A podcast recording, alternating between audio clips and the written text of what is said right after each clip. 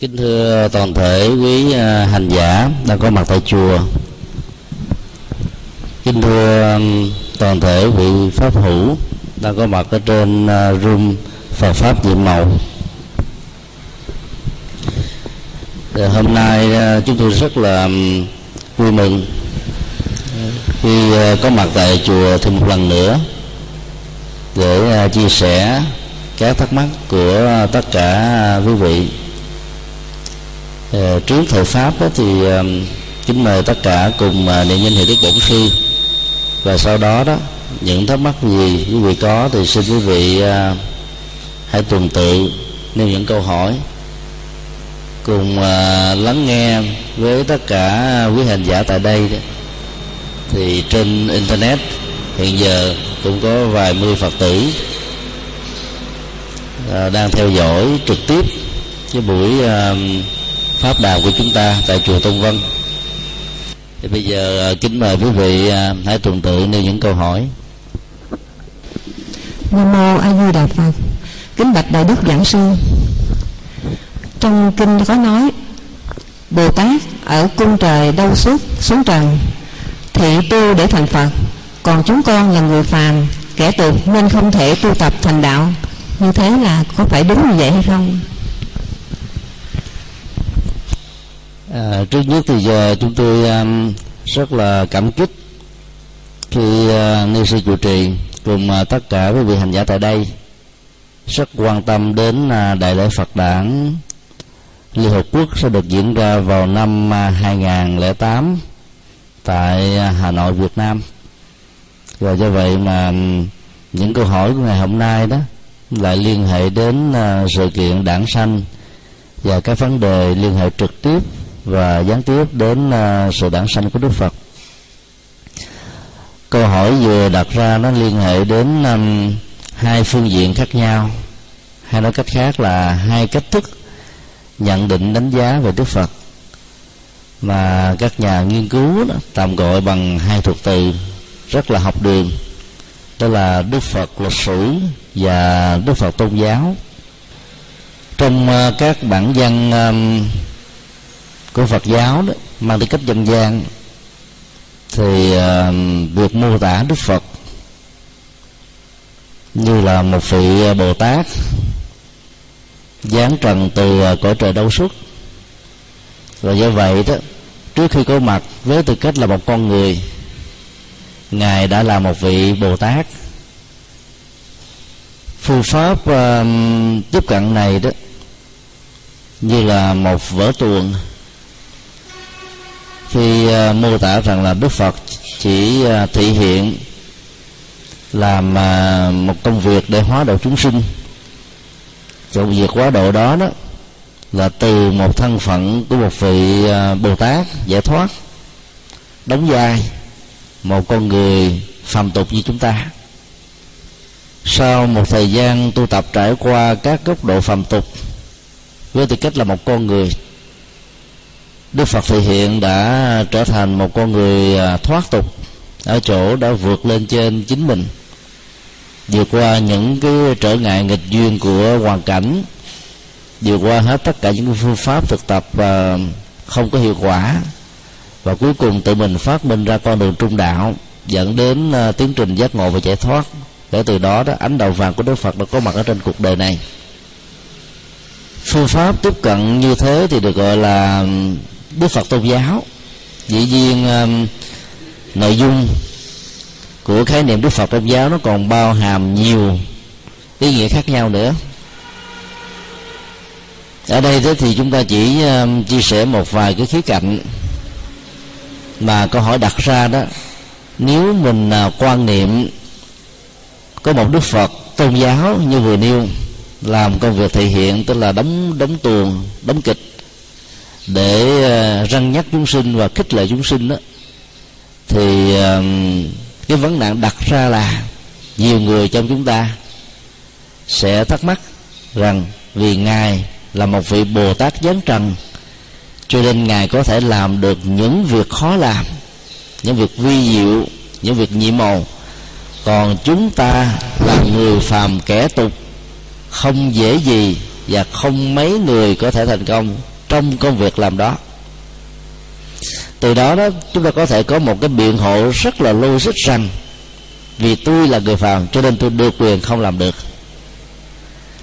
Do đó phương pháp tiếp cận um, về đức phật tôn giáo đó nó có những cái hay. Phần lớn đó, giá trị của cái hay này để nhấn mạnh ở chỗ là dựa vào niềm tin để người ta có thể tiếp nhận được một cách trọn vẹn các giáo pháp sâu sắc và rất là mới lạ ở trong uh, lịch sử tư tưởng của Ấn Độ lúc bây giờ và của thế giới nói chung. Và từ cái việc tiếp nhận như thế đó các giá trị lệ lạc sẽ được uh, trải nghiệm ở trên đời sống của người thực tập. Có một cách thức tiếp cận khác ừ, về uh, bản chất của Đức Phật. Đó là tiếp cận từ góc độ uh, lịch sử mà các nhà triết học về tôn giáo thường gọi là Đức Phật lịch sử. Khái niệm này đó, nó rất là gần gũi. Ở chỗ là mô tả một đức phật. Khi có mặt ở trên cuộc đời này, cũng giống như bao con người chúng ta. Điểm khác biệt giữa đức phật lịch sử và người phàm kế tục. Ở chỗ đó, chúng ta nỗ lực mà lại không thành công. Còn ngài cũng cùng cảnh huống rồi nỗ lực cũng trải qua những um, sự thất bại về phương pháp luận cuối cùng ngài thành công để truyền bá ra con đường giác ngộ và giải thoát. Cho nên khi tiếp cận góc độ đức phật lịch sử như vậy đó tôi, tôi cho rằng đó cái giá trị của giáo dục và sự thực tập theo đó nó sẽ rộng mở cho nhiều người hơn là tiếp cận hình ảnh đức phật từ ờ, góc độ tôn giáo tuy nhiên đó, cả hai phương pháp tiếp cận này đều rất là đặc sắc. Và mỗi phương pháp đó, nhằm đáp ứng cho đối tượng quần chúng và căn tính khác nhau nhưng lại vốn không mâu thuẫn. Bởi vì phương tiện sử dụng để mô tả một đức phật cách thức ra đời của ngài và cái con đường mà ngài truyền bá đó sẽ làm cho chúng ta hiểu sâu sắc hơn về đạo phật sở dĩ mình nó có cách thức mô tả khi thì đức phật lịch sử khi thì đức phật tôn giáo, là bởi vì người ấn độ với sự ảnh hưởng của nền văn hóa triết học ấn độ, quần chúng tri thức không thích mô tả đức phật. Cũng giống như là mô tả các vị sáng tạo tôn giáo nào bằng góc độ của nghĩa đen tri trắng và phần lớn họ thích sử dụng ngôn ngữ của biểu tượng. Ngôn ngữ biểu tượng là sử dụng hình ảnh. Thông qua đó nói lên những triết lý. Và giờ nói như thế đó, cái độ thu hút và cái độ cảm nhận đó, nó trở nên sâu sắc hơn và dễ dàng được quần chúng chấp nhận hơn.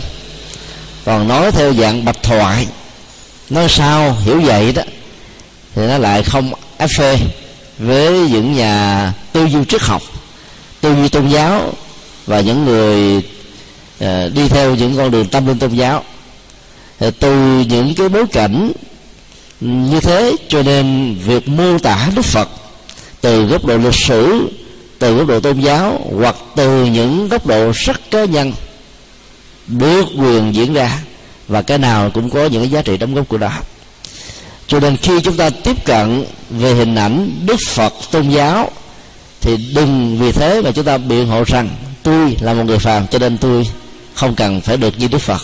Vì ngài đã là bậc giác ngộ rồi. Cho ngài đóng tuồng ngài nhập phai ngài thể hiện thì ngài sẽ thành công. Còn chúng ta không thành công chuyện đó.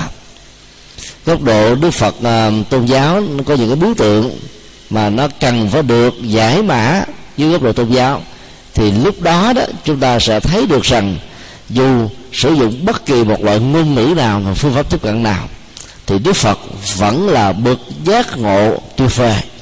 Và con đường giác ngộ đó đã mở ra cho nền tảng triết lý văn hóa tôn giáo tư tưởng của ấn độ. Một con đường tâm linh rất mới. Con đường đó được gọi là ánh đầu vàng con đường giải thoát, con đường an vui, con đường chịu hóa thì giá trị của con đường này mới chính là quan trọng. Còn phương pháp tiếp cận nó đó nó dành cho các căn tính khác nhau. Và căn tính nào sử dụng phương pháp thích hợp đó, với căn tính của mình thì việc đến với đức phật hiểu được đạo phật và hành trì đạo phật sẽ có kết quả một cách tương tự. À, xin đưa câu hỏi khác. Nam mô bổn sư thích ca mâu ni phật. Kính bạch đại đức giảng sư trong lễ phật đản. Có nghi thức tắm phật. Ý nghĩa của nghi thức tắm phật là gì? Xin đại đức giảng cho chúng con được rõ. Nam mô a di đà phật. Truyền thống văn hóa tắm phật trở thành như là một nét đặc thù của phật giáo bắc tông mạnh nhất là trung hoa và đã ảnh hưởng đến nhật bản triều tiên việt nam và các quốc gia chịu trực tiếp ảnh hưởng nền văn hóa này. Trong truyền thống của phật giáo nam tông đó thì uh, chúng ta thấy nước uh, tích la cũng đã chịu ảnh hưởng một cách gián tiếp cho nên cũng có nghi thức tắm phật.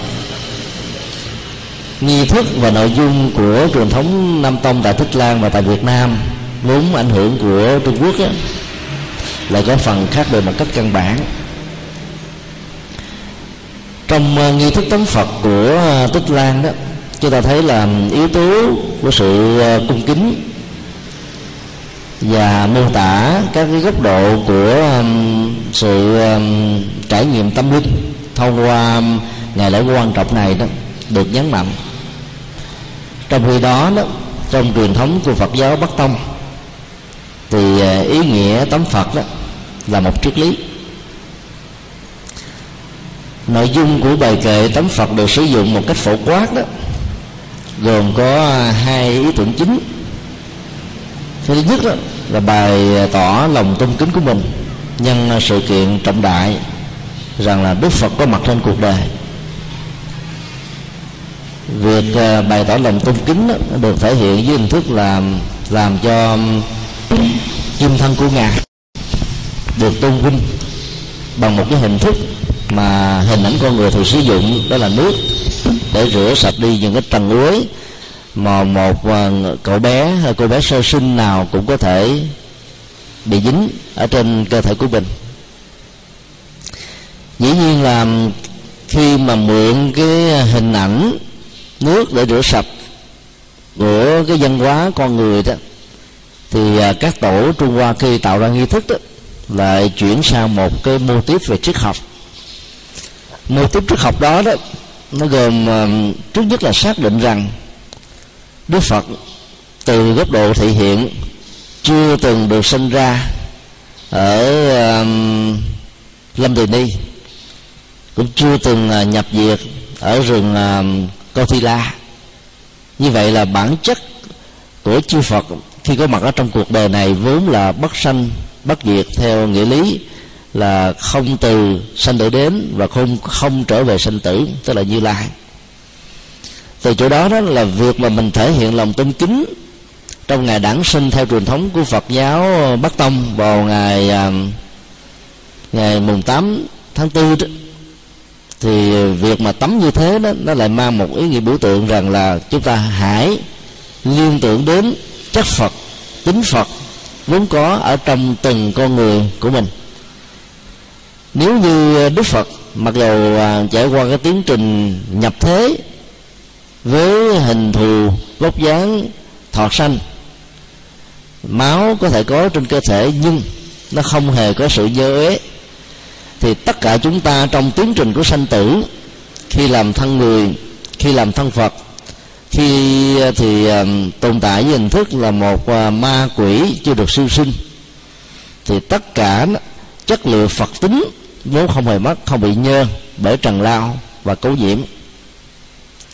Từ đó đó chúng ta mạnh dạng phải tin tưởng rằng là nếu chư phật, các vị bồ tát đã làm được công việc trở về cội nguồn tâm linh, thì tất cả chúng ta cũng có thể làm được việc đó. Do đó đó là trong lễ tắm phật đó đó, chúng ta cần phải liên tưởng ngoài sự tôn kính cần làm thế nào để rửa tâm của tất cả được sạch. Mà sự rửa và đối tượng được sửa đó không gì khác hơn là tâm chuyển hóa và các đối tượng như là lòng tham, lòng sân, lòng si, ganh tị, ích kỷ, hẹp hòi và nhiều phiền não tâm lý âm tính khác tất cả những thứ đó, đó là những cái cáo bẩn bám víu ở trên tâm thức thể hiện qua các hành động lời nói việc làm giao tế ứng xử sinh hoạt hàng ngày. Nó làm cho mặt mũi của mình không còn là gương mặt phật không còn là gương mặt thánh không còn là bản chất thanh tịnh không còn là những cái giá trị an vui. Chính vì thế mà việc tắm rửa một đức phật sơ sinh nó mang một ý nghĩa biểu tượng và nó buộc chúng ta cần phải quản phản quan về chính mình. Làm thế nào để thông qua lễ tắm như thế đó chúng ta vẫn giữ được cái chất thanh tịnh của chân tâm à, trong cái tiến trình của sự sanh tử. Đó là hai um, ý tưởng um, căn bản ở trong uh, lễ tắm phật của truyền thống uh, bắc tông. Nếu như uh, chúng ta um, tham dự lễ tắm phật hoặc là theo truyền thống nam tông, hoặc là theo truyền thống bắc tông, mà lại không khai thác về cái yếu tố triết lý như vừa nêu đó, thì chúng ta chỉ đơn thuần thực hiện được một cái phần, đó là con đường tôn giáo bày tỏ lòng tôn kính nhất của mình. Thì dĩ nhiên cái phước báo nó cũng vẫn có, nhưng cái cơ hội để thực tập giá trị triết lý cao siêu về phật tính vốn không bị nhơ ở trong tiến trình của sanh tử đó, nó bị mất đi. Do đó cần phải thể hiện một cách trọn vẹn và đầy đủ hai yếu nghĩa này thì lễ tánh phật đó ở trong các truyền thống đó, mới thật sự là có ý nghĩa và nó giúp ích cho chúng ta rất nhiều trong à, sinh hoạt thường nhật hàng ngày. À, xin đưa câu hỏi khác. Bổn sư thích ca mâu ni phật. Kính bạch đại đức giảng sư trong kinh đại thừa mô tả đức phật đản sinh bên nách là không phải của hoàng hậu maya chúng con không hiểu vì sao có sự sanh kỳ lạ đó. Trước khi sanh, hoàng hậu mơ thấy voi trắng sáu ngà. Tại sao? Phải là voi trắng và sáu ngà. Mô a di đà phật. Như chúng tôi vừa nói là người ấn độ đó, là thích sử dụng các ngôn ngữ biểu tượng. Vì à, cái truyền thống văn hóa, tôn giáo ảnh hưởng đến đời sống à, tinh thần của tất cả các thương dân tại một quốc gia mà bản chất của văn hóa trở thành như là một à, yếu tính rất là quan trọng. Đạo phật có mặt ở trong à, bối cảnh của một truyền thống văn hóa như thế đó thì việc sử dụng cái mô tiếp văn hóa và các ngôn ngữ được sử dụng trong mô tiếp này để mô tả về à, sự kiện sanh của đức phật là một chuyện rất là hiển nhiên do đó chúng ta nên tiếp cận đức phật lịch sử từ góc độ trước triết lý biểu tượng thì à, chúng ta sẽ dễ dàng hiểu hơn tại sao các bản văn không mô tả rằng là đức phật sanh ra như là công trinh trung bộ đã nói là bao gồm ba yếu tố tinh cha quyết mẹ thọ thai ở trong cái à, thời kỳ mà người mẹ có thể à, có cơ hội để được sinh và có một tâm thức tái sinh hiện về nếu mô tả như thế đó thì à, cái yếu tính về à, phàm tục đó nó có vẻ nó à, lộ rõ ra quá giống như bao nhiêu người phàm tục khác. Thì cái hiệu ứng tâm lý để dẫn đến cái sự hành trì tâm linh đó, ở những cư dân mà sự mô tả về tôn giáo dưới góc độ biểu tượng đó nó sẽ làm cho người ta mất đi cái độ áp phê. Cho nên nó làm à, các nhà mô tả kinh điển đó, đã phải sử dụng bằng ngôn ngữ biểu tượng này. Thay vì nói là đức phật có mặt trên cuộc đời mang lại sự bình an hạnh phúc an vui giải thoát kiết tường cho tất cả những người dân ấn độ và toàn thể nhân loại quá khứ hiện tại và vị lai thì ngôn ngữ biểu tượng sẽ sử dụng bằng một cái câu rất là xúc tích, sanh ở bên hông phải của mẫu hậu Maya bởi vì bên phải, theo truyền thống văn hóa và tôn giáo của Ấn Độ, tượng trưng cho kiết tường và điềm lành. Hai cách thức mô tả về một sự kiện khác nhau nhưng hoàn toàn không mâu thuẫn. Ở chỗ đó, một bên là dùng ngôn ngữ mô tả để công việc giải thích và giải mã các mô tả đó đó nó thuộc về người được nghe. Và để giúp cho người đó có được dự phần. Và như thế nó, nó tạo một sự hấp dẫn hơn là nói một cách quạch tuyệt hay là nói theo ngôn ngữ bạch thoại. Trên thực tế là bất kỳ một sự sống nào dầu là của con người người phàm hay người thánh dầu của các loài động vật thì chúng ta cũng đều phải tin như là một hiện thực rằng là nam hay là nữ tính vừa được sinh ra đó phải đi qua con đường bình thường của người mẹ. Do vậy là việc mô tả đức phật sanh bên không phải đó là dùng ngôn ngữ biểu tượng và triết lý. Chứ đừng hiểu theo nghĩa đen rằng là đức phật sanh ra từ cái nách bên phải. Bởi vì chỗ đó nó không phải là cơ quan để tạo ra sự sống. Ở trong các loài động vật, đặc biệt là loài cá voi đó, thì à, theo chúng tôi nhớ đó, thì các nhà khoa học mô tả là sanh ở bên nách nhưng nó là một cái chủng loại đặc biệt. Một cái cơ quan để mà sanh ra như thế đó như thế nào thì ờ, chúng ta vẫn chưa có kiểm chứng được. Nhưng đó là một cái là dạng rất là hy hữu. Còn đối với con người đó, thì nách không phải là bộ phận để tạo ra sự sống cho một mầm sống ở trong bào thai của người mẹ. Do đó không còn cách nào khác là chúng ta phải hiểu nó dưới góc độ của biểu tượng. Mà việc giải mã nó phải ứng với cái góc độ văn hóa và truyền thống của ấn độ. Các bản dân cùng mô tả là trước khi mang thai, thì mẫu hậu Maya nằm mơ thấy con voi trắng là có đến sáu ngà.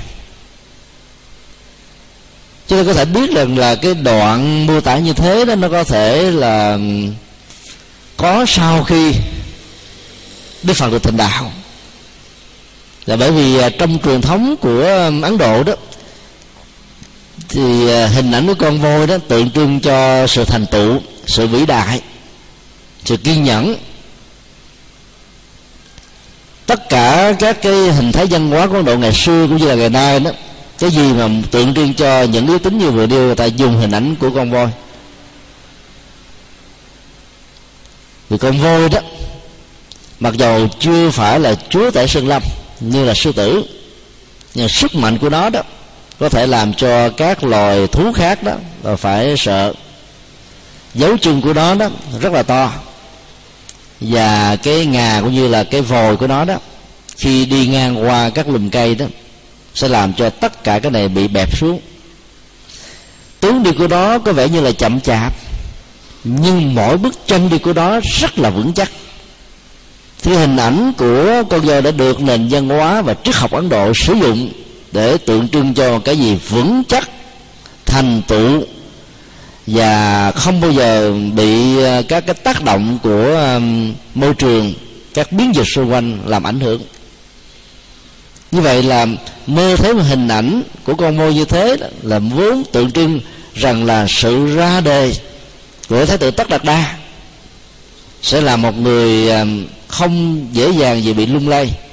Trước những cái phong tục tập quán, định kiến, hay là các cái khuynh hướng hưởng thụ của thế giới dục lạc. Mà sự có mặt đó là một sự vững chãi, phát triển một cách bền vững, không phải về con đường vật chất, mà thế quyền là cao nhất của nó, mà là phát triển về con đường tâm linh, mà độ vững bền của nó đó, nó có thể trải nghiệm ở trên tiến trình của thời gian quá khứ, hiện tại và vị lai. Do đó chúng ta có thể hiểu rằng là cái mô tả như thế đó nó có thể ứng với cái lịch sử rằng là hoàng hậu có thể thấy được uh, con voi trước khi mình uh, thọ thai. Để ý muốn nói rằng đây là một thánh thai chứ không phải là loại thai một cách bình thường. Thánh thai đó, đó sẽ um, cúng dường cho cuộc đời. Những cái giá trị lệ lạc an vui hạnh phúc mà nội dung của đạo Phật đó, đã được thể hiện còn à, hình ảnh sáu ngà không phải là năm ngà, bảy ngà đó nó là một ngôn ngữ biểu tượng về triết lý. Cũng cần nói thêm rằng là cái con số sáu đó, nó không có cái chỗ đứng quan trọng ở trong nền văn hóa và triết học của ấn độ. Trong khi đó, nó lại là một cái à, biểu tượng về sự hành trì rất quan trọng là lục độ ở trong à, triết học và tâm linh của đạo phật. Thì từ cái việc mà so sánh như như vừa nêu đó, chúng ta có thể mạnh dạng suy luận rằng đó là cái mô tả nhìn thấy con voi có sáu ngà đó là những mô tả được thêm về sau này để xác định rõ là sự có mặt của đạo Phật đó. À, qua hình ảnh của Đức Phật lịch sử sẽ mang lại một cách trọn vẹn các giá trị về ý nghĩa đạo đức tâm linh mà pháp môn lục độ à, được thể hiện một cách rất là trọn vẹn và đầy đủ nhất. Cho nên là khi chúng ta đọc các mô tả mang tính cách biểu tượng như thế đó thì chúng ta cũng không nên bận tâm rằng là cái nào là cái nguyên gốc cái nào là cái um, được phát triển về sau này. Mà quan trọng là cái nội dung và triết lý được chứa đựng ở trong đó là cái gì. Thông qua đó chúng ta học hỏi được cái gì. Cho nên mô tả rằng đức phật uh, ra đề mang lại an vui kiết tường về tâm linh kiết tường về đạo đức kiết tường về giá trị đời sống và vững chãi bền vững kiên định phát triển và không có gì bị trao đảo thì người ta lại thích sử dụng là sự um, có mặt của một nhân cách thánh vĩ đại như thế qua hình ảnh của một con voi với sáu ngà. Và khi ra nó không ra một con đường bình thường mà ra bên hông phải của đức phật. Dĩ nhiên khi uh, trình bày như thế này đó thì sẽ có vị đồng tình và có vị không đồng tình. Dù sao đi nữa thì chúng ta cũng có thể thấy rằng là hai cái mô tiếp mô tả từ góc độ biểu tượng và lịch sử đó nó có những cái giá trị khác biệt nhau. Ai đi con đường tôn giáo và tín ngưỡng cứ tiếp tục tiếp xúc với phương pháp mô tả về biểu tượng. Ai à, thích về à, à, việc tiếp cận đức phật qua góc độ lịch sử đó thì chúng ta phải hiểu rằng là à, ngoài sau các mô tả biểu tượng nó không phải nhằm mục đích của tôn giáo mà nhằm nhấn mạnh các giá trị đặc biệt à, nó ứng với cái phong tục tập quán văn hóa triết học và tôn giáo lúc bây giờ. Thì hai phương pháp tiếp cận đó đó nó đều giúp cho chúng ta mở mang thêm những cái ý tưởng mà việc tiếp xúc từ một cái phương pháp nó có thể nó không trọn vẹn và đầy đủ nhất. À, xin yêu câu hỏi khác. Nam mô bổn sư thích ca mâu ni phật. Kính bạch thầy con có câu hỏi. Bức tranh về đức phật đản sanh bước trên bảy đóa hoa sen, một tay chỉ lên trời, một tay chỉ xuống đất, có ý nghĩa gì? Tại sao là bảy đóa hoa sen mà không là tám?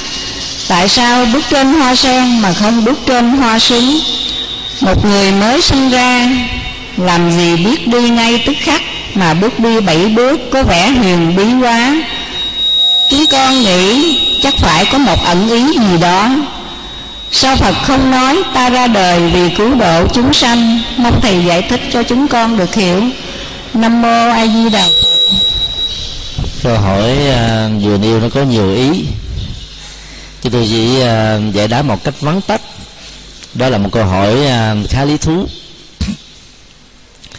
Trước nhất uh, nếu chúng ta trở về với uh, nguyên bản Bali đặc biệt là kinh uh, đại bổn thuộc kinh uh, trường bộ đó thì chúng ta sẽ có một cái à, câu kệ gồm có 5 câu. Mô tả về à, sự kiện ra đời của Đức Phật. Thì à, năm câu đó đại khái như thế này. Aggo ahang atmi lokasa Chetho ahang asmi lokasa Setho ahang asmi lokasa Ayam atima chati Nathi Adani Buvavavato Bavoti cái nghĩa nôm na nó dịch ở trong uh, các bản kinh mà chúng ta thường gặp đó. Ta là bậc tối thượng trên đời. Ta là bậc tối tôn trên đời. Ta là bậc cao nhất ở trên đời. Đời này là đời cuối cùng. Ta không còn phải tái sanh thêm một đời nào nữa thì rõ ràng trong cái mô tả của à, đoạn kinh văn Bali, không có dùng à, cái từ là trên trời và dưới đất, mà chỉ dùng nói là, ở trên đời đó ở trong à, ngôn ngữ của kinh điển A Hàm mặc dù vốn được dịch từ các bản văn Sanskrit, bây giờ không còn nữa, thì dùng bằng một cái cấu trúc mô tả là thiên thượng, thiên hạ, duy ngã, độc tôn vô lượng sanh tử ư kim tận hỷ. Là trên trời dưới đất ta là số một. Vô lượng kiếp sinh tử kiếp này là kiếp cuối cùng. Thì trong cái bản dịch của chữ hán đó chúng ta thấy là nó gãy gọn hơn. Âm điệu của nó nó, nó hay hơn là chỉ có bốn câu. Nhưng mà nội dung của nó đó thì nó có có thể dẫn đến sự hiểu lầm thì từ đó mà các nghệ nhân trung hoa đã làm hình ảnh đức phật sơ sinh đó. Một tay chỉ lên trời một tay chỉ xuống đất tại vì thiên thượng thiên hạ trên trời và dưới đất. Là tượng trưng cho cái à, cái cái vũ trụ này với tất cả sự sống. Mà quan niệm về trời và đất á, như thế là một quan niệm của cái định văn hóa trung hoa à, rất nhiều à, giải thích trước đây đó mô tả chữ ngã ở trong ờ, à, duyên ngã độc tôn đó. Theo ý nghĩa của triết học và tâm lý học. Trong chữ hán đó chúng ta cũng nên hiểu rằng là chữ ngã đó thì trước nhất đó là một cái đại từ chân sinh ngôi thứ nhất. Mà trong tiếng việt nôm na là tôi. Còn ý nghĩa về tâm lý học đó thì chữ ngã được hiểu là cái tôi, cái bản ngã, tức là sự cống cao, ngã mạn, tự hào, tự đắc. Thì một số lý giải cho rằng là duy ngã độc tôn đó, nhằm xác định rằng là cái tôi đó là cái không phải là cao quý nhất, là một cái ờ, xấu xa nhất. Nó khống chế, ảnh hưởng, làm cho khổ đau nó có mặt ở trong tất cả các mối quan hệ quan điểm như thế đó thì à, như là một triết lý rất là hay. Nhưng nếu chúng ta so vào trong uh, nguyên tác á, thì nó lại không thích hợp. Cái động dân Bali mà chúng tôi vừa trích ra khi nãy đó thì chúng ta thấy là nó có cái chữ um, a hăng. Xuất hiện đến ba lần ở trong năm câu mà a hăng ở trong tiếng Bali đó là đại từ nhân xưng ngôi thứ nhất giống như cái chữ tôi hay là chữ ai ở trong tiếng Anh. Như vậy là không thể nào chúng ta viện bất cứ một lý do nào để lý giải cái chữ ngã là cái tâm lý ngã mạng là độc tôn. Mà chúng ta phải thấy rất rõ đây là một sự xác quyết cái vai trò uh, đặc sắc mà những người mô tả với câu này đã muốn gửi gắm cho tất cả chúng ta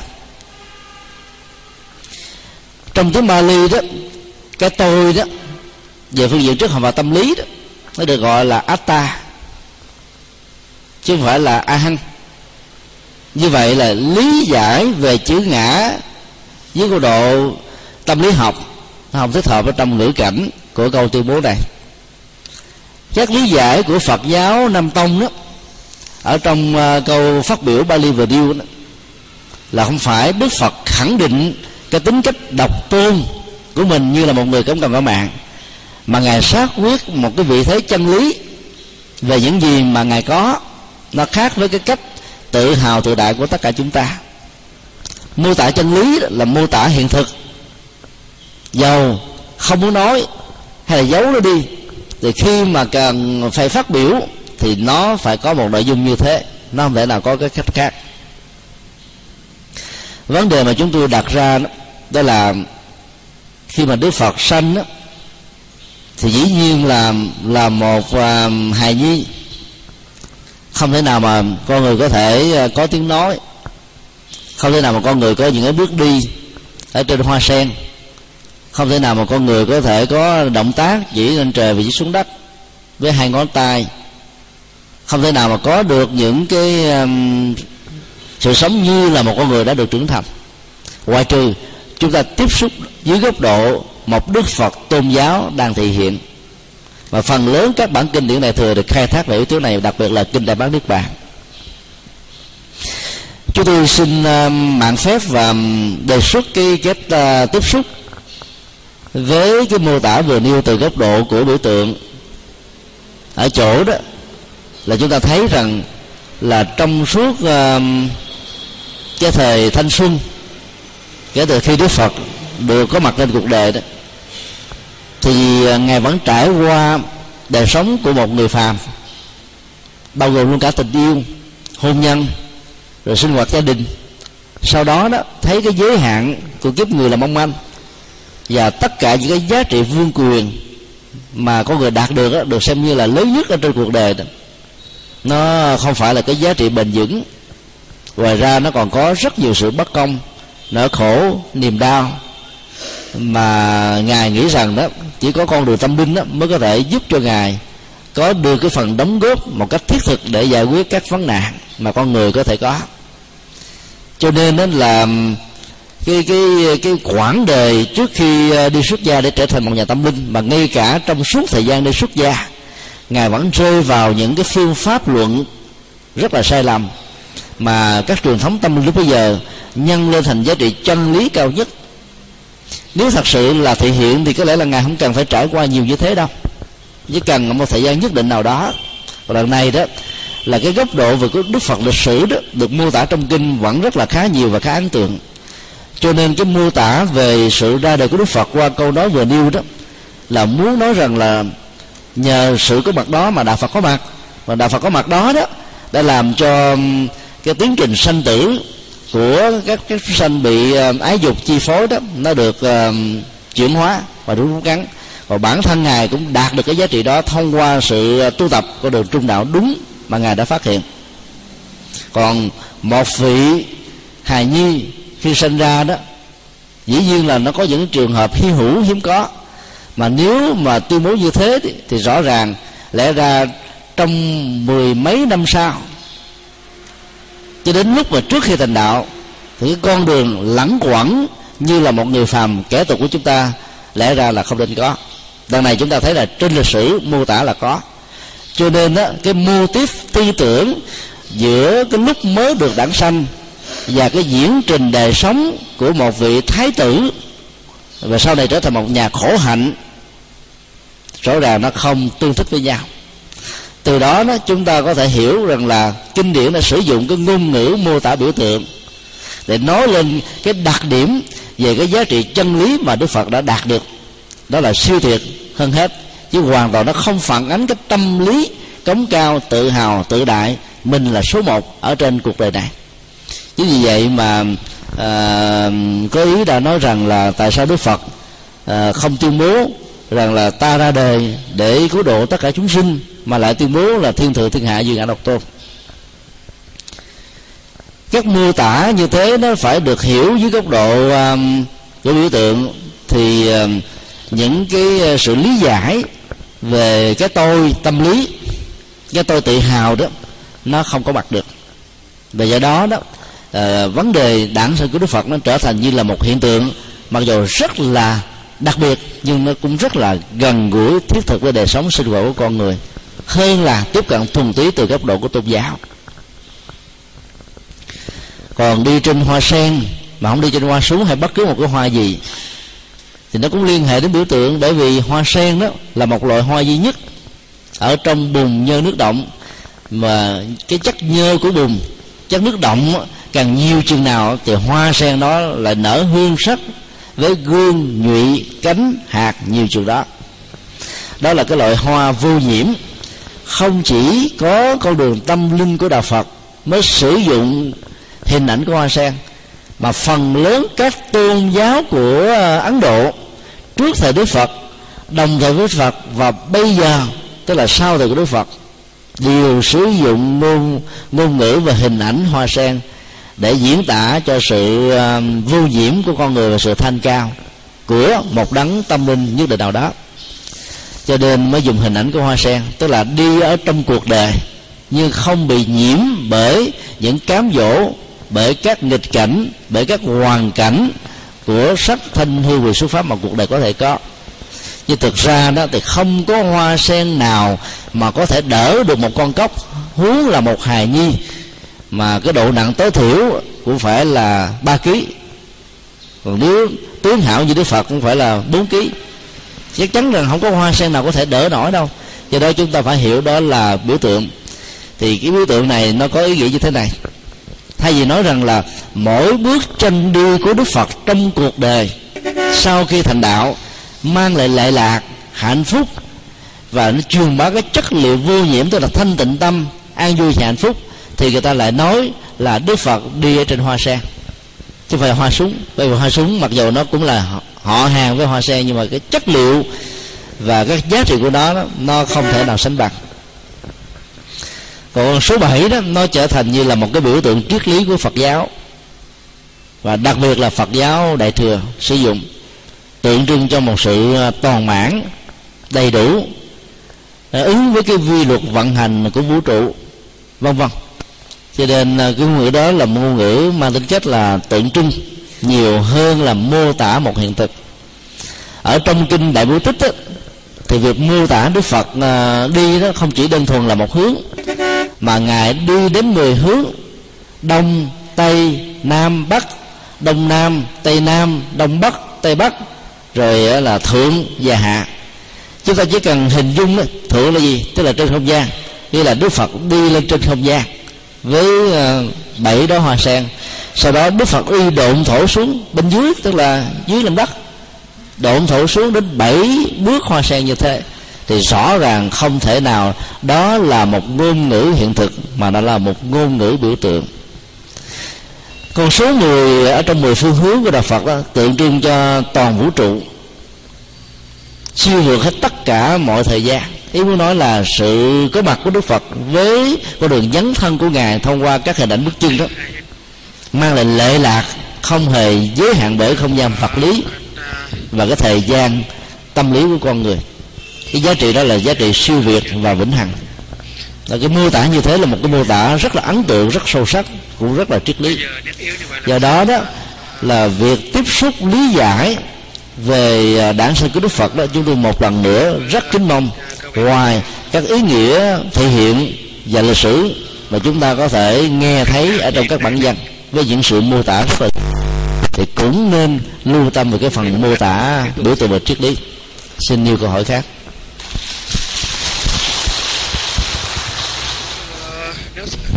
Nam mô Bổn sư Thích Ca Mâu Ni Phật. Kính bạch thầy, kinh còn ghi khi đi bảy bước trên hoa sen, Đức Phật sơ sinh còn nói: Thiên thượng thiên hạ duy ngã độc tôn. Lời tự xưng rằng ngài là bậc cao quý trong đời, sao nghe có vẻ hơi tự cao tự đại. À, con mong thầy văn hỷ giải thích cho chúng con hiểu. Nam mô A Di Đà Phật ý tưởng của câu hỏi vừa nêu đó thì chúng tôi cũng đã giải thích một cách bao quát nếu ờ, chúng ta tiếp xúc cái câu nói đó từ góc độ nghĩa đen chữ trắng đó thì việc hiểu sai ý tưởng là điều chắc chắn sẽ được uh, diễn ra. Đó là đại từ nhân xuân ngôi thứ nhất a hăng sẽ được hiểu đó là tôi. Và tôi đó đó là một uh, chủ thể để xác định giá trị chân lý mà ngài đạt được đó. Là nó có một cái uh, gì đó rất là đặc biệt. Ở trong uh, ngôn ngữ của kinh điển đại thừa đó mô tả cái đặc biệt đó đó bằng một cái khái niệm là vô sư trí. Tức là tuệ giác không có thầy. Tuệ giác không có thầy không có nghĩa là mình à, à, không thừa nhận bất cứ một vị thầy nào đã hướng dẫn mình. Như trước đây trước khi thành phật đó đức phật đã từng à, học đạo với à, các vị à, thiền sư của bà la môn giáo và ngài cũng đã đạt được các trạng thái thiền của truyền thống bà la môn giáo ở mức độ cao nhất. Sau đó ngài đã nhìn thấy rất rõ rằng là con đường uh, tâm linh mà truyền thống bà la môn giáo đạt được chưa phải là cái đích điểm mà ngài cần đến. Cho nên ngài đã giả từ để tìm con đường trung đạo cuối cùng phát hiện ra con đường tâm linh mới à, tạo ra chất liệu ờ, giải thoát an lạc cho bản thân mình và giúp cho rất nhiều người như vậy là cái à, tuệ giác để mà đạt được sự giác ngộ này đó nó không phải do ngài học được từ hai vị thầy à, Kalama và Úc Đầu Lâm Phất mà là do ngài đã đi đúng quy luật chân lý mà các đức phật quá khứ đã từng đạt được. Cái trạng thái đó đã được kinh uh, tương ưng mô tả. Đức phật như là một người um, đang đi tìm kiếm cái tòa lâu đài tâm linh và ngài đã phát hiện nó ở trong rừng sâu. Sau một thời gian ờ, không được người quan tâm chăm sóc đó, thì tòa lâu đài này đã bị các cái loại cây cổ thụ che xung quanh hết. Các loại cỏ dại bên vệ đường đã làm bích lối và hướng về. Ngài là người đã phát ra con đường đó đi vào đi một cách an toàn. Rồi chỉ cho chúng ta đi trên con đường đó. Chính vì cái tuệ giác phát hiện đầu tiên ở trong lịch sử tư tưởng của nhân loại mà trạng thái giác ngộ đã được kinh điển sử dụng bằng cái ngôn ngữ là vô sư trí. Đức phật là người dạy chúng ta về đạo lý, uống nước nhớ nguồn. Dạy chúng ta về cái ờ, việc nhớ ơn và đền ơn là hai đức tính đạo đức cần phải có. Dĩ nhiên là chúng ta vẫn còn nhớ rất rõ là sau khi đức phật thành đạo với cội bồ đề đó, thì ngài đã liên tưởng đầu tiên đến hai vị thầy đã khai tâm về thiền giới hạn nhưng không ai đó hai vị đó đã qua đời cách đó vài hôm. Từ đó đó ngài mới liên tưởng đến năm anh em đồng tu. Như vậy cái đạo lý tình người ở đức phật thích ca rất là cao rất là sâu sắc. Cho nên cái niệm vô sư trí không có nghĩa là tự cao tự đại tự hào tự đắc mà là muốn xác định rằng cái giá trị chân lý nó có mặt. À, từ sự khai phát của ngài đó là không do ngài học được từ hai vị thầy là do ngài đi đúng cái truyền thống tâm linh mà các đức phật đã đi qua do cái mô tả à, dầu là dịch theo chữ hán thiên thượng thiên hạ duyên lục tôn hoặc là theo cái đoạn à, thi kệ Bali như vừa nêu đó chúng ta vẫn phải được hiểu rằng là nó không có thể hiện bất kỳ một yếu tính của tự cao tự đại nào mà là một cái sự xác minh về giá trị chân lý đó là mới mới so với cái truyền thống tâm linh vốn có tại Ấn Độ lúc bấy giờ. Và trong cái chiều dài lịch sử tư tưởng của con người nói chung à, xin đi câu hỏi khác. Nam mô Bổn sư Thích Ca Mâu Ni Phật. Kính bạch đại đức. Kính xin đại đức giải thích tại sao Phật giáo không sử dụng Phật đản mà lại sử dụng Phật lịch và sự khác nhau giữa Phật đản và Phật lịch như thế nào? Nam mô A Di Đà Phật. Việc sử dụng Phật lịch nó trở thành như là một cái truyền thống của Phật giáo Nam Tông trong rất nhiều thế kỷ còn à, trong truyền thống của Bắc Tông và đặc biệt ở Việt Nam đó thì à, sử dụng Phật lịch đó, nó cũng à, có chừng à, vài chục năm trở lại đây mà thôi. Nó để tạo cái sự thống nhất về việc mô tả các niên đại liên hệ đến à, cuộc đời của Đức Phật. Năm nay là năm à, 2008 đó thì Phật lịch tương ứng đó là 2552 còn nếu chúng ta tính điểm từ cái ngày đản sanh của Đức Phật đó thì ờ, ứng với năm 2008 đó thì ờ, Phật đản nó là 2632 sở dĩ có những con số tương ứng như vậy là vì ở Việt Nam và Trung Hoa chúng ta là sử dụng theo cái um, truyền thống ngày đản sanh của Đức Phật rơi vào năm 624 trước Tây lịch dĩ nhiên là ngày đảng sanh đó đó, nó có nhiều học thuyết khác nhau. Sự chênh lệch về số năm và niên đại nó cũng khá nhiều. Và hai cái niên đại được sử dụng nhiều nhất đó là 624 và 623 còn phần lớn là sử dụng 624 cái lý do căn bản mà người ta sử dụng à, Phật lịch mà không sử dụng Phật đảng đó, là nó liên hệ đến à, ý nghĩa được gọi là tam hợp ở trong truyền thống của Phật giáo Nam Tông vốn lấy văn hệ Bali làm nền tảng. Tam hợp đó là ba sự kiện diễn ra cùng một ngày trăng tròn tháng ve sắc, tương đương với rằm tháng tư của người Việt Nam và Trung Hoa. Ba sự kiện ờ, trung hợp trong một ngày, đó là ngày đản sanh, ngày thành đạo và ngày nhập niết bàn của Đức Phật Thích Ca chính vì ba sự kiện đó mà phật giáo nam tông quyết định sử dụng niên đại phật lịch hơn là phật đản có nghĩa là tính từ lúc mà đức phật qua đời cho đến bây giờ, năm 2008 là 2552 năm đản sanh thành đạo và giảm nước bàn mô tả như thế thì nó gọn và nó ờ, có thể ờ, bao góp bao gồm được ba sự kiện quan trọng đến cuộc đời của ngài. Nếu mà chúng ta sử dụng Phật đản đó thì chúng ta sẽ nói là Phật đản lần thứ 2632 và khi mà chúng ta tưởng niệm các sự kiện quan trọng còn lại của Đức Phật là thành đạo và nhập Đức Bàn thì chúng ta phải sử dụng cái điều đại khác. À, theo truyền thống của Phật giáo à, Nam Tông đó thì Đức Phật là thành đạo ở tuổi 35 cho nên ngài giảng kinh thuyết pháp là 45 năm. Thì như vậy là nếu mà tưởng niệm về cái ngày thành đạo của đức phật đó thì chúng ta chỉ cộng cái ngày đản sinh với uh, xin lỗi chúng ta chỉ cộng ờ, uh, 45 năm kể từ khi ngài uh, thành đạo ứng với cái niên đại đản sinh. Cho nên nó không thể nào tròn được cái con số là 2632 mà nói cách khác là chúng ta phải dùng cái con số 2632 để trừ đi cái số 35 thì chúng ta mới có được cái ngày cái niên đại thành đạo cho đến năm 2008 này và tương tự ngày nhập nước bàn, thì chúng ta phải lấy cái niên đại đảng sanh trừ đi 80 năm.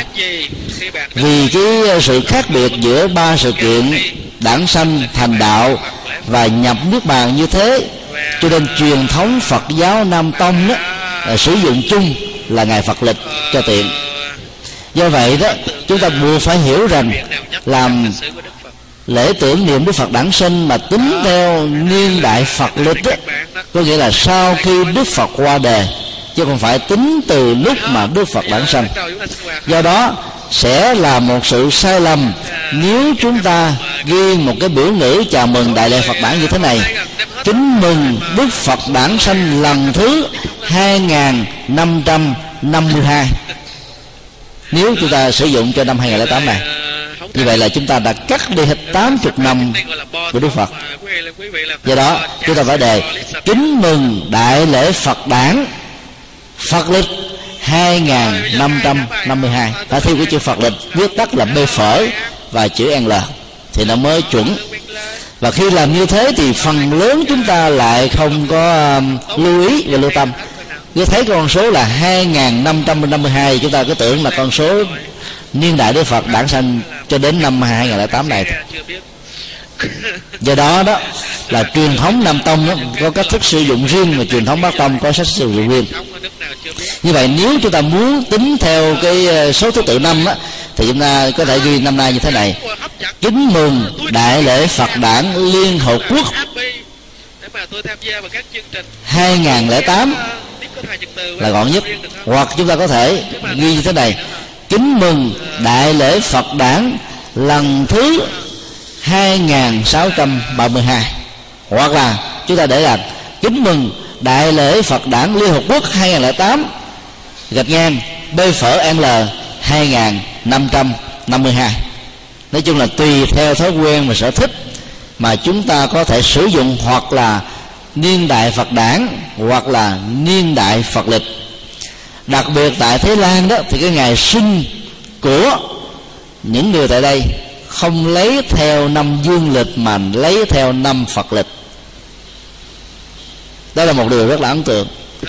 Trên cây xanh giấy tờ hộ chiếu mọi giao dịch đều lấy theo năm Phật lịch.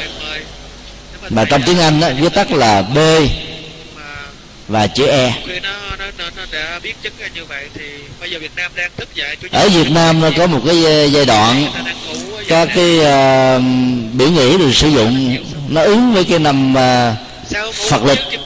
nhưng lại đề là kính mừng Phật đản mà bỏ hai chữ Phật lịch đi dẫn đến cái tình trạng hiểu lầm. Do đó chúng tôi mong rằng là chúng ta phải sử dụng đúng. Nếu theo truyền thống lễ tam hợp thì chúng ta nên sử dụng Phật lịch. Nếu chỉ nhấn mạnh sự kiện Phật đản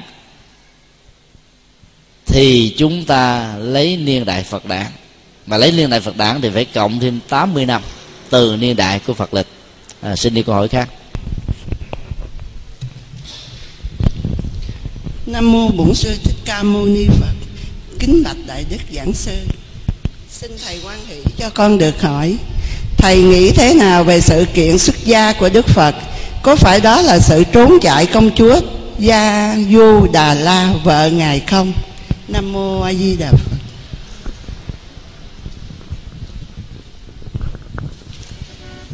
À, câu hỏi vừa nêu liên hệ đến um, sự kiện đi xuất gia của Đức Phật cái sự kiện đi xuất gia được à, một số à, dân học Phật giáo mô tả đó là một sự trốn thứ nhất là trốn vua cha thứ hai là trốn vợ. Thứ ba là trốn con. Vì à, thấy rất rõ rằng là cái tình thương của cha dành cho cho ngài, tình yêu, hạnh phúc, tâm đầu ý hợp của vợ dành cho ngài. Và cái tình à, tình thương như là hoa trái của tình yêu đó tức là con của ngài đó. Chính là những cái à, mối ràng buộc làm cho ngài.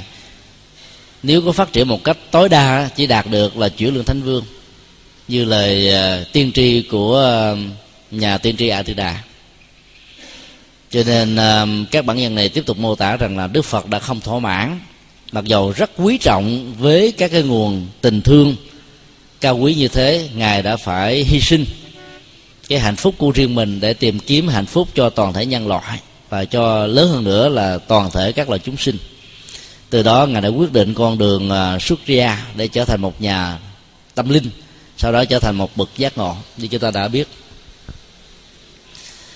Chúng tôi um, rất là đặc biệt quan tâm về à, cách thức lý giải sự kiện xuất gia của đức phật. Và theo chúng tôi đó cái người đóng vai trò quan trọng để hỗ trợ cho việc xuất gia thành công của đức phật không ai khác hơn chính là công chúa gia du đà la sở dĩ mà chúng tôi mạnh dạng xác định như thế là bởi vì à, dựa vào các cái bản văn thuộc về uh, chuyện uh, tiền thân của đức phật ở trong Jataka. Thì không phải chỉ có cái đề này là đề duy nhất. Thái tử tất đạt đa và gia du đà đa đã từng là vợ chồng của nhau. Mà nhiều kiếp về trước đó hai người đã từng là cặp vợ chồng lý tưởng bất cứ một sự thành công nào của đức phật, thích ca ở trong nhiều tiền kiếp về trước đó đều có bàn tay, tấm lòng, trí tuệ của gia du đà la góp sức vào. Chứ không chỉ đơn thuần là người nội tướng, tức là nội trợ trong nhà. Cái quan điểm bình đẳng về vai trò giữa vợ và chồng được dân học Phật giáo nâng lên khá cao và khá mạnh. Và từ cái góc độ như thế đó thì à, chúng tôi đã Ờ, mạnh dạng suy nghĩ như thế này, rằng là cái ngày mà Đức Phật đi xuất gia đó, nó có một sự đạo diễn phối hợp rất là đồng bộ. Thứ nhất đó là cả hai tạo ra một sự kiện yến tiệc linh đình vì vua, thương con, cho nên tất cả những gì mà được à, thái tử tất đạt đa và dạy du đó yêu cầu thì đều được thỏa mãn dĩ nhiên là yến tiệc nào đó nó cũng phải có cái cái cái sự tàn. Và cái cuối của các cái tàn tiệc đó phần lớn là ngủ sai bởi vì quá khuya. Rượu làm cho tất cả mọi người đã vào một cái giấc nồng. Và với một cái không gian yên tĩnh của giờ khuya như thế đó việc rời khỏi kinh thành đó, sẽ tránh được cái cơ hội bị phát hiện bởi những người lính canh gác ở đây chúng ta thấy là sa nặc là người duy nhất không bị sai. Bởi vì sa nặc đã được gia du đà la và thái tử sắp xếp làm cái người hộ tống. Cho nên đó là cái việc ra đi đó nó được thành tựu một cách mỹ mãn. Dĩ nhiên là trong cái việc mà hợp tác đạo diễn cho cuộc ra đi đó, có một tình tiết mà đồng đạo diễn gia du đà la đã không nói cho đức phật thích ca là bà cũng giả vờ cùng tham dự tiệc yến giống như bao nhiêu người khác. Thì đến cái giờ phút quan trọng nhất á, thì lẽ ra bà tiễn đưa, như là không. Cũng đi vào giấc ngủ, giống như bao nhiêu người đang bị sai trên thực tế thì bà không có ngủ, mà chỉ là giả vờ. Các mô tả trong dân học Phật giáo cho chúng ta thấy cái um, cái ngôn ngữ của lý trí dẫn đến cái quyết đoán rất là dứt khoát của Đức Phật để trở thành một nhà tâm linh đó. nó đã chiến thắng ở giai đoạn cuối. Ngôn ngữ của trái tim nhiều lần thổn thức và có nhiều cái um, uh, rai rứt đã bắt đầu nhường bước lại cho cái chung. Chúng ta thấy là mô tả diễn ra như thế này. Đức phật nhìn lại lần cuối vợ và con của mình sau đó quay đi. Cái rai rất lương tâm đã làm cho cho ngài trở lại lần thứ hai với những cái tình thương và trách nhiệm. Không phải là một sự trốn tránh. Rồi sau đó là quay đi. Rồi khi đi như vậy đó, là ngài cũng chưa đành lòng, cho nên quay lại lần thứ ba. Nhìn lại một một lúc thật là sâu.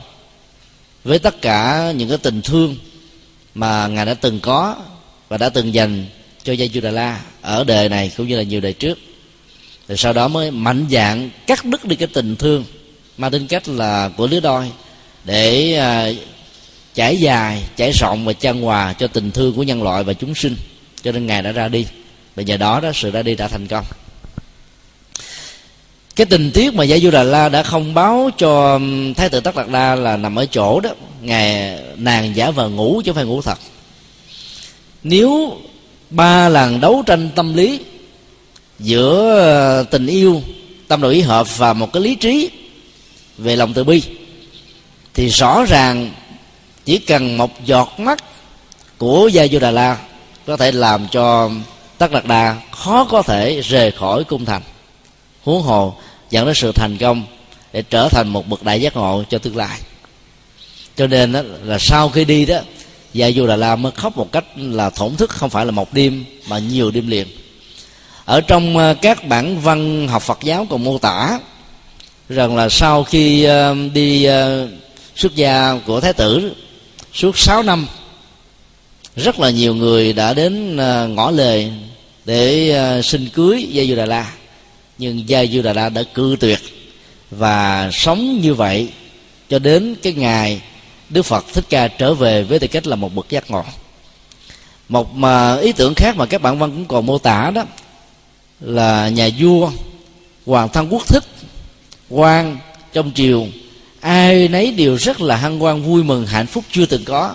Khi nghe sự kiện, thái tử tất đạt đa đã trở về. Mặc dầu với hình thức là một vị sa môn đã được giác ngộ. Di chỉ có gia du đà la là không đi tiếp đón mà thôi. Thì ờ, các mô tả và lý giải trước đây cho rằng đó là gia du đà la hơn giỏi thái tử tất đạt đa đi không báo với bà. Vì cái tình yêu mà bị đè nén như thế làm cho bà giận mà không muốn tiếp xúc. Cái cái lý giải như thế cũng rất là logic. Trong cái mô tiếp về giả thuyết mà chúng tôi đặt ra đó gia du đã đóng một vai trò đạo diễn khá quan trọng. Cho nên đó, để cái mô tiếp đó nó được thống nhất đầu và đuôi trước và sau gia du đà la phải giả vờ thêm một lần nữa là không không đi tiếp ngài. Bởi vì đi tiếp ngài đó cái thể hiện biểu lộ sắc mặt sẽ có thể làm cho nhiều người phát hiện ra rằng lửa cuộc ra đi đó có bàn tay nhúng vào trong mọi việc sắp xếp của gia du đà la cho nên bà giả vờ như là giận dỗi không đi tiếp đón. Và để cho đức phật tự thân ngài phải đi vào cái nơi mà gia du đà la đã từng có những cái kỷ niệm đẹp nhất với tư cách là người phàm ở trong à, đời sống của vương triều. Và gia du đà la như một cái phản ứng rất là bình thường là ôm chầm lấy uh, lấy thân thể của ngài. Và a nan đó rất là sốt ruột. Và nhiều vị thánh đệ tử khác cũng không muốn cho nhưng đức phật yêu cầu mọi người hãy để cho gia du đà la làm việc đó một cách bình thường vì đức phật đã trở thành một bậc phu nhiễm. Các cái tình tiết tâm lý như vừa nêu đó nó cho cho phép chúng ta mạnh dạn thêm một lần nữa rằng là việc đạo diễn và sắp xếp của gia du đà la rất là hay. Cho nên là sự ra đi của đức phật thích ca nếu nếu được hiểu theo một cái nghĩa rất là tiêu cực mà người ta thường gán cho ngài, đó là trốn chạy, thì nó không thể nào lý giải được rằng là cái tình thương yêu mà đức phật dành cho nhân loại lớn đến độ là ngài phải cắt bỏ và hy sinh cái tình thương yêu của gia đình mình. Và ít xa đó là ngài đã được sự đồng thuận, mặc dù đã trải qua một cái giai đoạn đấu tranh tâm lý rất là gay gắt ở trong à, tâm thức của Giê-du Đà La cái người không cho chính là nhà vua đó. Vì vua sanh ra đức phật à, thích ca là đứa con duy nhất, chứ không có đứa con thứ hai. Mà khi sanh ra ngài đó, thì mẫu hậu ma gia cũng đã sắp xỉ 50 tuổi rồi. Đó là một cái sự kiện rất là hiếm có. Cho nên là tất cả mọi cái à, nỗi lo về à, người kế thừa vương thành đổ dồn vào trong thế tử tất đạt đa. Do vậy mà nhà vua không thể nào đồng ý cho thái tử đi được. Dĩ nhiên thái tử cũng đã đấu tranh tâm lý bằng cách là thuyết phục vua cha nhiều lần. Cuối cùng không được thì nhà vua ờ, đành phải tạo nhiều cái phương pháp để ràng buộc khác. Và trong đó có phương pháp là tình yêu hôn nhân và hạnh phúc gia đình. Và vẫn không giữ chân được ngài. Rồi cuối cùng ngài mới bắt đầu tư giả nó mà đi. Như vậy là theo cái tình tiết này thì chúng ta thấy là đức phật không phải là cái người phụ tình như người ta đã lý giải. Đức phật cũng không phải là người tránh tình. Đức phật không phải là người um, vẫy tay chào với cái tình thương mà vua cha đã dành cho ngài.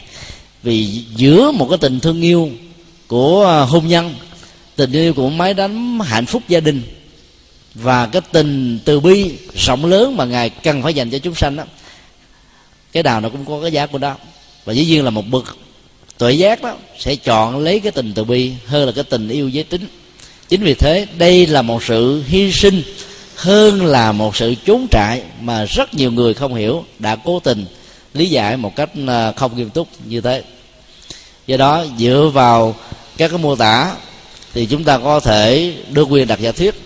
Chính vì vậy mà trong cái chương trình dân văn nghệ sắp đến để chào mừng đại lễ phật đản liều quốc đó, vở cải lương cuộc đời đức phật do tự quan ờ, làm soạn giả đó, chúng tôi đã tư vấn khá kỹ về các cái tình tiết này và cái mô tiếp của cái vở cái lương mà sắp tới chúng ta được xem, nó cũng đi theo cái dạng thức như vừa điêu.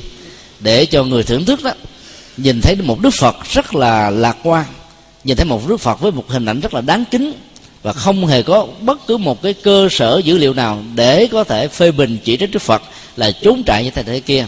Và thông qua đó, chúng ta mới thấy rất rõ là cái động cơ xuất gia của ngài là vĩ đại, chứ không phải là một sự à, à, trốn trại như người ta đã à, rũ bỏ cái cuộc tình như à, cái cách thức bình thường của người tại gia đã quan niệm. Xin nêu câu hỏi khác.